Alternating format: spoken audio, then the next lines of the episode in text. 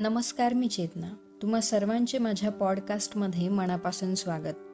पाच सप्टेंबर दोन हजार सतराचा तो दिवस जेव्हा बँगलोरमध्ये एका पत्रकार आणि लेखक गौरी लंकेश यांची हत्या करण्यात आली आणि देशाला एका चांगल्या पत्रकाराला मुकावे लागले.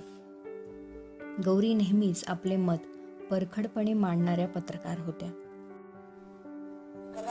Trajectory from a, a progressive secular state to a communal state is been very interesting and crippling one.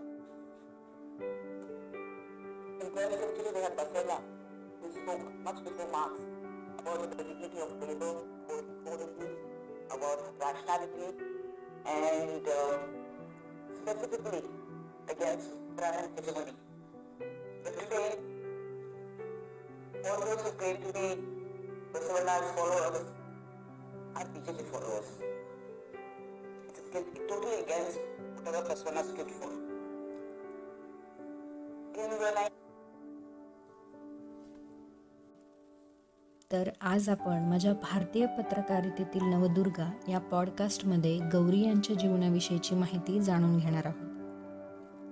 Rajrajeshwari नगरात तीन अज्ञात लोकांनी गौरी यांना गोळ्या घालून ठार मारले. ऑफिसमधून परत आल्यानंतर घराच्या मुख्य दरवाजाला गौरी लॉक लावत असताना रात्री आठच्या सुमारास अज्ञातांनी किमान सात गोळ्या गौरी यांच्यावर झाडल्या व मारेकरांनी घटनास्थळावरून पळ काढला. या हत्येने देशामध्ये शोकवार्ता पसरली. बघता बघता सर्वत्र आरोप प्रत्यारोप केले जाऊ लागले. तर गौरी यांच्या हत्येवरून बी जे पीशी जोडलेल्या संघटना व लोकांवर आरोप करण्यात येऊ लागले. असं का? तर त्यामागे कारण आहे. ते कारण म्हणजे गौरी यांचे लेख आणि कार्टून्स. कारण गौरी यांचे वडील कवी पत्रकार पी. लंकेश यांनी कन्नड भाषेत लंकेश पत्रिका या साप्ताहिकाची स्थापना केली. या पत्रिकेच्या माध्यमातून गौरी हिंदुत्व व ब्राह्मणवाद यावर जोरदार प्रहार करायच्या.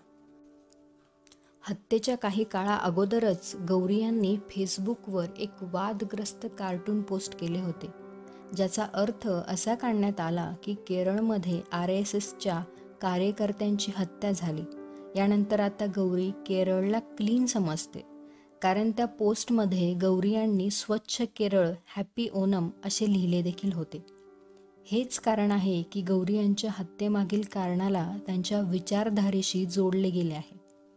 गौरी यांच्या हत्येच्या काही काळानंतर राहुल गांधी यांनी ट्विट केले की गौरी यांना बी जे पी आणि आर एस एसच्या विरोधात बोलण्याची किंमत मोजावी लागली. तर दुसऱ्या बाजूला असं बोललं जात होतं की त्यांची हत्या नक्षलवाद्यांनी केली. कारण तेलंगणाच्या काही नक्षलवाद्यांनी आत्मसमर्पण केले होते. त्यामुळे नक्षलवाद्याच्या मोरक्यांना शंका होती की गौरी पोलिसांच्या मदतीने आत्मसमर्पण करण्यास प्रोत्साहित करतात. गौरी लंकेश यांचा जन्म दोन जानेवारी एकोणीसशे बासष्ट साली कन्नड लिंगायत कुटुंबात झाला. गौरी दक्षिणपंथी हिंदू अतिरेकी टीकाकार म्हणून ओळखल्या जात होत्या. दक्षिणपंथी हिंदू अतिरेकी विरोधात बोलणे महिलांच्या हक्कासाठी मोहीम राबविणे आणि जातीय भेदभावाला विरोध केल्याबद्दल त्यांना अण्णा पोलिटकोस्काया पुरस्काराने गौरविण्यात आले. गौरी पत्रकार तर होत्याच शिवाय उत्तम लेखिका देखील होत्या. त्यांनी the way I see it नामक पुस्तक लिहिले. गौरी यांनी बंगलोरमध्ये टाइम्स ऑफ इंडियापासून पत्रकार म्हणून आपल्या कारकिर्दीची सुरुवात केली. नंतर त्या पती चिदानंद राजघाट यांच्यासोबत दिल्ली येथे गेल्या. मात्र लग्नाच्या पाच वर्षानंतर गौरी आणि चिदानंद राजघाट यांचा घटस्फोट होऊन ते विभक्त झाले. नंतर त्या अविवाहित राहिल्या. लवकरच गौरी बेंगलोरला परत आल्या जिथे त्यांनी रविवार मासिकाची बातमीदार म्हणून नऊ वर्षे काम केले. दोन हजारमध्ये इनाडूच्या तेलुगू टी व्ही चॅनलवर दिल्लीत त्यांनी पत्रकार म्हणून आयुष्याची सोळा वर्षे व्यतीत केली होती. दोन हजार साली जेव्हा गौरी यांच्या वडिलांचे निधन झाले तेव्हा गौरी आणि त्यांचा भाऊ इंद्रजीत हे लंकेश पत्रिकेचे प्रकाशक मणी यांना भेटले. आणि त्यांनी सांगितले की आता त्यांना प्रकाशन थांबवायचे आहे. मात्र मणी यांनी त्यांना पटवून दिले की हा निर्णय चुकीचा आहे. व त्यानंतर गौरिया लंकेश पत्रिकेच्या संपादक झाल्या. तर त्यांचा भाऊ इंद्रजीत यांनी प्रकाशनाच्या व्यवसायाची जबाबदारी सांभाळली. दोन हजार एक सालापासून गौरी आणि इंद्रजीत यांच्यात पेपरच्या विचारसरणीवरून मतभेद निर्माण झाले. त्यानंतर गौरी यांनी स्वतःचा कन्नड साप्ताहिक गौरी लंकेश पॅट्रिके हे वर्तमानपत्र सुरू केले.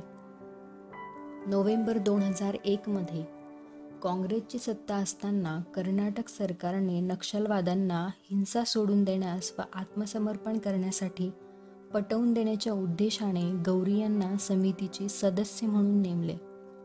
मात्र भाजप नेत्यांच्या शिष्टमंडळाने गौरी यांच्यावर नक्षलवादीप्रती सहानुभूती असल्याचा आरोप केला आणि त्यांना समितीमधून काढून टाकण्याची मागणी केली. दरम्यान मुख्यमंत्री सिद्धरामय्या यांनी ही मागणी फेटाळून लावली. गौरी या जाती व्यवस्थेविषयी उघडपणे टीका करीत असत. एक फेब्रुवारी दोन हजार एक रोजी हसन जिल्हा ब्राह्मण असोसिएशनच्या विरोधकांनी गौरी यांच्या विरोधात मोर्चाचे आयोजन केले आणि पोलिसांना त्यांच्या विरुद्ध प्रथम माहिती अहवाल नोंदवावा अशी विनंती केली. गौरी यांच्या हत्येच्या तपासासाठी कर्नाटक सरकारने हत्येसंदर्भात उत्तम तपासणी केल्याबद्दल S I T the special investigation टीमला पंचवीस लाखांचे बक्षीस दिले. आजचा एपिसोड तुम्हाला कसा वाटला हे कमेंट्समध्ये नक्की कळवा आणि भारतीय महिला पत्रकारांच्या जीवनाविषयी जाणून घेण्यासाठी माझ्या पॉडकास्टचे एपिसोड ऐकत राहा. पुढच्या एपिसोडमध्ये अशाच आणखी भारतीय जर्नलिस्टच्या व्यक्तिमत्वाची माहिती मी घेऊन येईल. धन्यवाद.